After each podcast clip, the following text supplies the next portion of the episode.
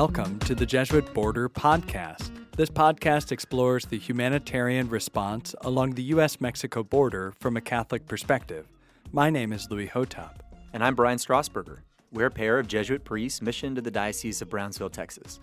We're not from the border, but we live here now.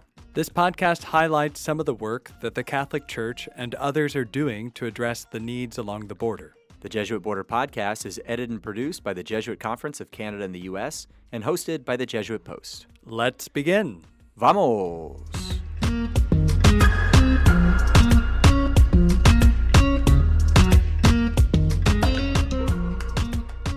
In this bonus episode, we're going to talk about goodbyes. Yeah, living on the border means a lot of people come and go from our lives. Very few migrants actually make the Rio Grande Valley their home. So, after spending a few months in northern Mexico, they rarely spend more than a few days on this side of the border before setting off for their destination cities all over the U.S. So, let's start by talking about one of our favorite families that we recently had to say goodbye to.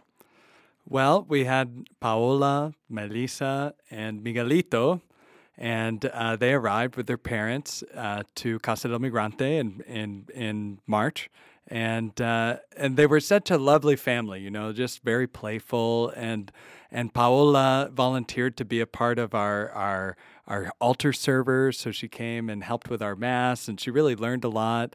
And even you know, I think through that experience, through feeling a connection with us, uh, their mother came up to us and asked about receiving First Communion and baptism.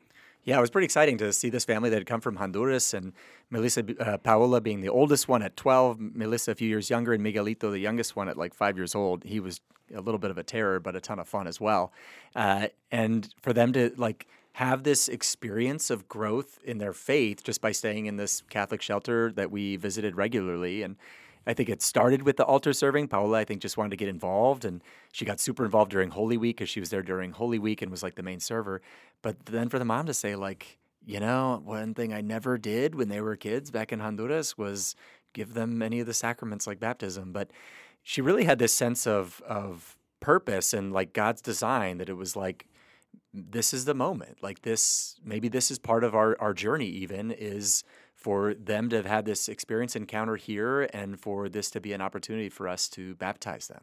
Yeah, and you know, this is a serious enterprise that we're undertaking. So there, there were classes that were offered by Sorated. She uh, she did some cla- crash courses in uh, that's right in Christianity, basic Christian uh, catechism. And then, uh, you know, when we got there for the baptism, the kids are all, you know, dressed up in white, and it was yeah. this big production. We had music. It was this great celebration, this very, very beautiful moment in the midst of this whole storm that's kind of all around us just just with the conditions and the situation on the border and still waiting for their appointment and all those things so it was a it was a moment of life and light and it's one of those moments that I go back to is like gosh, what a what a blessed time, you know, to see these kids, you know, all dressed up in their white and nervous about receiving communion for the first time and everything. It was really a very very beautiful experience. And super touching that like kind of from then on when Paola and then Mel- Melissa also became one of the altar servers, they would the like smile on their faces at, at, you know, in the couple weeks after of like and I can receive the Eucharist now because at first they had just been kind of getting these priestly blessings. So, really a beautiful thing. But, you know, with the passage of time, as I said, you know, we say a lot of goodbyes here in this ministry. And you know, fortunately, they got their CBP one appointment, which was great news. It meant they were going to be able to present themselves at a port of entry to enter the United States and seek relief uh, in the country. And so that's a great moment of celebration after they had spent about three months in northern Mexico, uh, along with all the time it took just for them to get there. And so it was with a tremendous amount of joy we knew that the day was coming when they were going to cross. And it just so happened that they crossed on a day when we were actually trying to make our way as fast as we could from Monterrey, Mexico, where we were staying for a few days, up to Brownsville but we encountered terrible, terrible ah. traffic on the way back. It was just incredible. It was like there was one stop that was led by the military, and then there was another like federal checkpoint led by migration. so we just couldn't, we could not win, and so we didn't make it back in time for the for the first communions at San Felipe, the church where we work. But it, we did happen to coincide with this family, with with with these kids when they crossed after after so much time waiting, and we already had this special connection with them. So then Brian started cooking up. Well, what's an alternative plan? in that moment. Yeah, so it was disappointing to not be able to get back to our parish for that event, but you know, God sometimes offers us new opportunities that we're not even expecting. And you never know when a family has an appointment with CBP1, you never know how long they're going to be delayed in immigration. It could be two or three hours, it could be six to eight hours. So if we would have tried to time this properly, we wouldn't have been able to do it. And Reynosa, the bridge from Reynosa into McAllen, Hidalgo, is over an hour away from our house. So if they gave us the news that they were that they had just gotten out of immigration, I mean, it would take us over an hour normally to get there. Instead, we're getting a message from them crossing, exiting immigration after they'd been there for about six hours, and it is at the exact same time that we've arrived at the bridge. So, of course, we're going to go visit with them. So, of course, we go and pick them up. And so, of course, we take them to McDonald's. Yeah, what's more American than that? What's more American than that? we shot off fireworks, we played baseball, we made an apple pie, and then we went to McDonald's. the most American things you could do. Uh, which it was a fun thing. You know, the kids were super excited. Uh, you know, while I was trying to figure out what we were going to order, they ran off into the play place with uh, with Louie, and it seemed like they were just having a ball. Oh my gosh, it was amazing. It was. It, I mean, and we've seen this before with some other families that we've crossed with, but it, I mean, the difference the difference just from from where we are on the border and the shelter that they're in and the conditions and everything like to be in of all places a McDonald's. and it is like this little slice of heaven, you know. There's there's a play place, it's comfortable, you can be yourself, you can run around. I mean, all they were doing was just running up and down inside the play place. I can't even believe those things exist anymore with all the fear we have about germs and everything, but I mean, they're still going at it. I mean, they, they it was amazing. It was amazing to watch them just to see how happy they were when we finally got our food, Melissa, she ate two two hamburgers, yeah. two cheeseburgers by herself. She went through that whole happy meal and then ate the extra burger and then was like stealing fries from her siblings. I mean, they loved that they had like free refills for their drinks. I forgot how fun a Happy Meal is for a kid of that yeah. age. So the like little plastic toy from Little Mermaid mm-hmm. that's inside there was like this tremendous source of joy. It's like this is my toy. I get this toy. And Meg- Miguelito was was just going on and on about ice cream at one point. I mean, it, it, he yeah. saw the sign. You know, there there's the sign, and of course, it's like McDonald's. It, it was really an exposure to what McDonald's is doing to little kids' brains. True. But he was like totally focused on that ice cream for the whole time. So Brian graciously got up and and tried to order some ice cream for him. That's right. I tried to be kind of like play it under like I don't know what you're talking about by ice cream. I'm just gonna go up there really quickly, and I used a little like kiosk. I put in an order for for some cones, and gosh, it has just taken forever, and I'm not getting anything. And then I go up, I'm like, I'm still waiting for my ice cream cones, and you've been serving all these other customers. Like, oh, yeah, sorry, uh, our ice cream machine didn't work. Which, if you've ever been to McDonald's recently, you knew where this story was going already. Because I feel like works. I feel like 75% of the time those ice cream machines at McDonald's don't work. I want all I want is an Oreo McFlurry. All I wanted was to give these kids some ice cream cones. But the machine wasn't working, and no one had had the thought to say, maybe we should tell this guy who ordered five cones that they're not coming. it's no Wendy's, Brian. Thank you. Thank you. As a longtime employee of Wendy's Old Fashioned Hamburgers, uh, you can see where my allegiances lie. That's right. That's right. so they. I wouldn't say they left disappointed, but they certainly left thinking still about ice cream. but no, I mean, every wish. We yeah. we were able. I mean, they were able to book bus tickets, and they they finally made it to Tuscaloosa Alabama, and um, you know it's hard to say goodbye. It's hard to it's hard to say goodbye after experiences like that. But we know that that's part of the job here. You know that's that's a constant. That's the one thing you can really depend on is that people aren't going to stay where they are. This is a completely transient community. People moving in and out we were really blessed in our early days with the plaza in some ways because it was such a, a stagnant community. Um, we had a strong Catholic community that we were working with, the kitchens that we were working with, Claudia, you know, all those, all those things that were stable for what four months, but that's as long as it really was, you know, mm-hmm. and um, and that's just a, it's a part of the reality here is that people move in and people move out, and um, and and the families that we grow close to uh, move on. But but there are still ways to stay connected, you know, Yeah. through FaceTime, through FaceTime and WhatsApp and different ways like that. That's true, and that's always a blessing too to like stay in touch with people and and see how people get settled and and the gratitude they continue to feel for the experiences that they had and shared.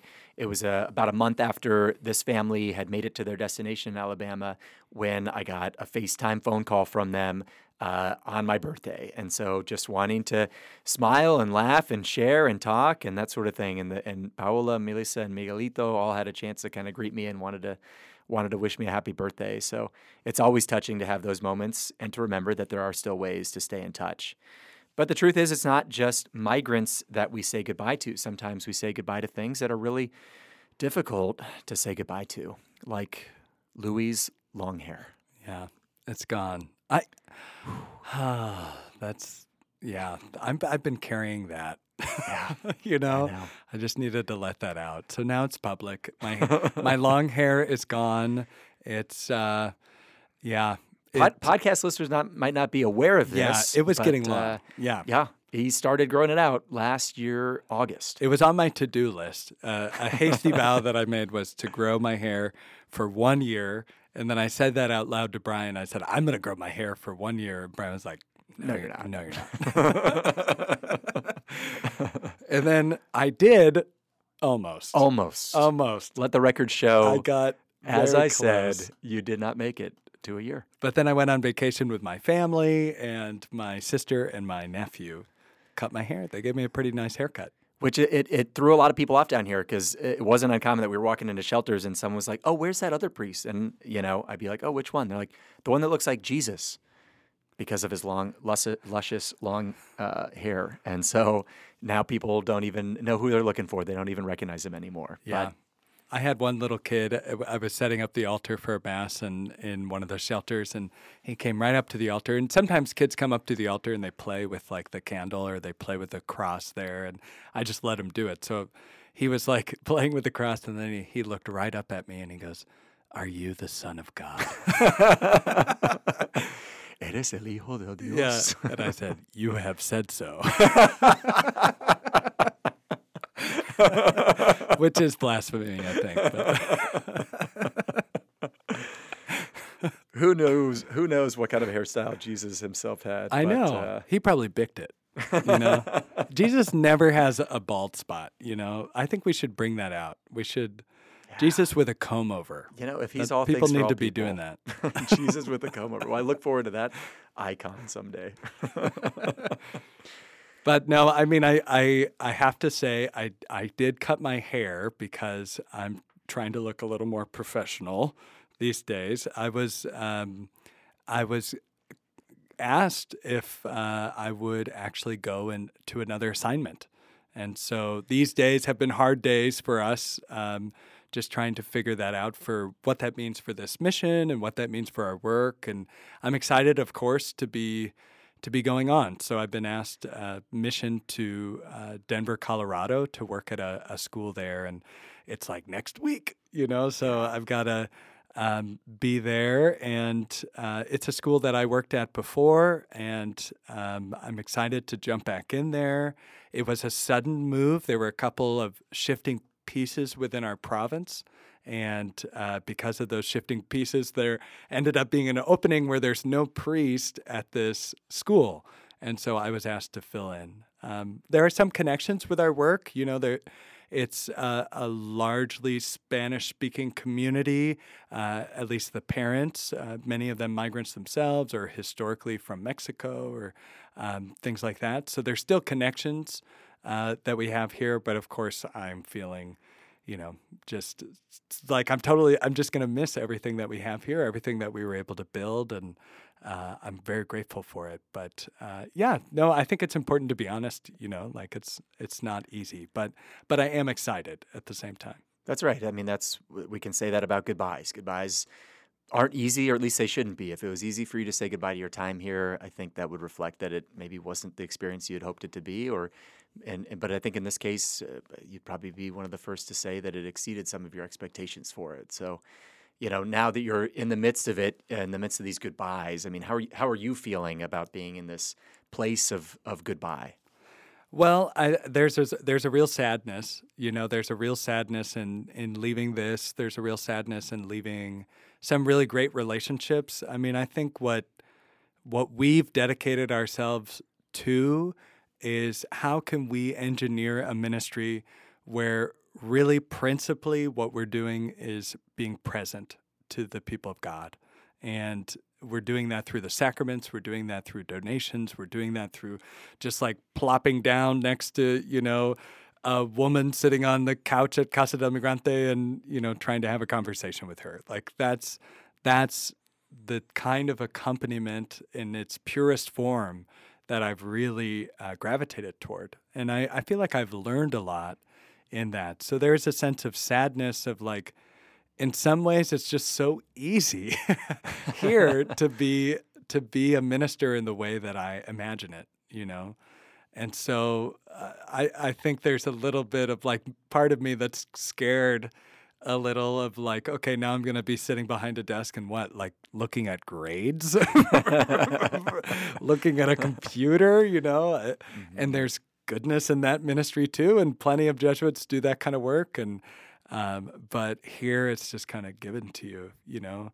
But at the same time, I know that those kind of skills of of just sort of entering into somebody's life, entering into their pain and and the difficulties, um, are are going to help me tremendously, you know, in my own ministry. And and I feel a sense of um, you know always looking out for those people that are at the edge you know, whether it's here on the border, you know, like the pregnant Haitian women, you know, peop- some of them who even can't communicate what they need to, basic communication.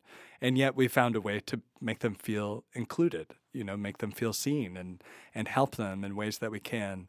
So what what is it what is that in the school that I'm going to? You know, who are those people that that need need somebody to just be present to them in times like this? That's right. And you know, I just want to say that it's it's a testament to your character and your living out of this vocation, the way you're preparing yourself for this new mission and throwing yourself into it because uh, this is part of what we're called to and invited to or challenged to in our life as Jesuits is to respond where the need is and to get a call uh, from your provincial for a sudden change. This was not this was not planned and orchestrated for several months. This was a very very recent development and it speaks to your character as a Jesuit and to living that out to to sit with it, to struggle with it, to not feel like it's what you want, and yet to respond to it with generosity and giving the best of yourself. I mean, that's what you brought to this mission to begin with. You didn't.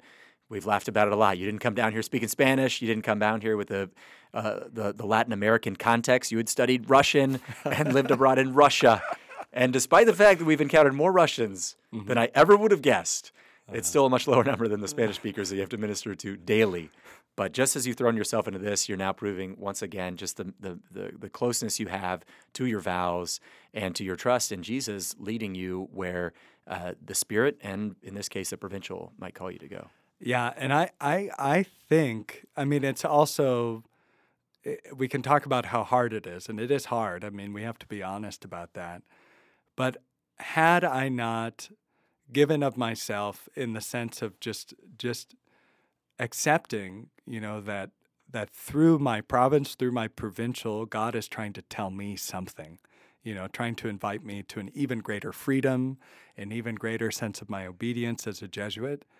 I, I mean, I wouldn't have been here. I wouldn't have, I wouldn't have been able to, to explore some of these parts of myself that I never, these parts of myself that I never thought was possible you know, like speaking Spanish and like being thrown into this this situation and and I think both of us have been stretched in incredible ways to the point where you feel like you're about to break and then you find out that there's even more room for God to move through you. You know, I I, I really, really think that this mission for me came from God, came from the Holy Spirit and I have no reason to think otherwise for this next mission. You know, I have no reason to think otherwise for what lies ahead.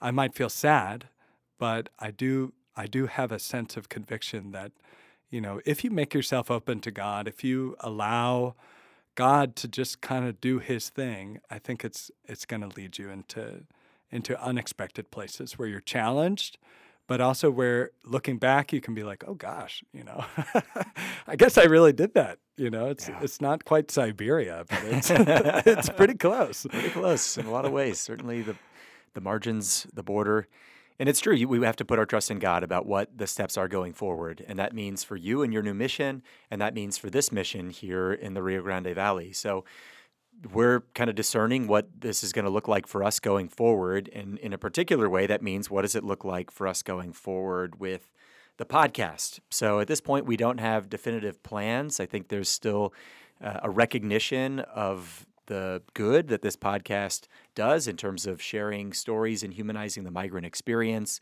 and highlighting the work of some amazing people that they're doing uh, along the border. And so there's certainly a, a desire to keep it going but it won't look the same because we're certainly losing Louis and having to discern what it could be like after this point. But I'd like to uh, issue just one little invitation to all our listeners out there as a little bit of a farewell to Louis, maybe even just adding some words of gratitude to it. Why don't you just go to wherever you listen to this podcast and give us a rating, give us a review? We don't have a lot of them. We never really ask for them, but uh, I figured like and subscribe. If there's ever that's right, if there's ever a time to get on there and just say some words of gratitude for for Louis, uh, wish him well on his new mission. Uh, and so that could be just kind of a posting message board for our listeners to give you an opportunity to give thanks to Louis for the amazing contribution he's made to this podcast, to sharing stories, to keeping it light, but offer also offering some deep theological reflection along the way too. So just add a little rating and review to wherever it is that you listen to this podcast. Yeah, I think, and and you know, like like competition, Brian, is really the seedbed of of creativity. so you're getting to the heart of it. I'm I'm thinking that uh, you know perhaps uh, the Jesuit Denver podcast could become a thing. so subscribe to the Jesuit Border podcast or the Jesuit Denver, Denver podcast, podcast. hosted by yours truly. we'll see who gets more downloads in the first year. That's right. We'll see.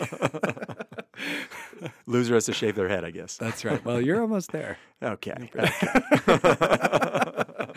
no, but uh, but really, no. I mean, there is something, and we talked about this with uh, Laura Pena when she was on here, but there is something very amazing about what you can do with a podcast. You know, and, and the stories you can tell, the people you can invite on, and I think we've formed a, a great team in so many ways. And um, and and I think I think that this podcast is so important that I hope it does find a, a, way to continue even after I'm gone. If I have to call in, maybe I'll call in. hey, maybe our opening uh, opening episode, the new season, will be interviewing Louis Hotop from Denver, Colorado. Yeah, of the Jesuit Denver podcast. well, it's always tough to say goodbyes, and uh, we know that in our migrant ministry, but also in our Jesuit life in whatever life you find yourself in, goodbyes are just a part of life. And so we pray for God's grace to help get us through that. And we pray for you, Louis, as you go forth from here. We know you'll do great work. And uh, hopefully, we can say, uh, welcome you back here on the podcast sometime or down in the Rio Grande Valley. And to all our listeners, uh, we'll just say a little goodbye from the two of us and thank you for always tuning in. Thank you.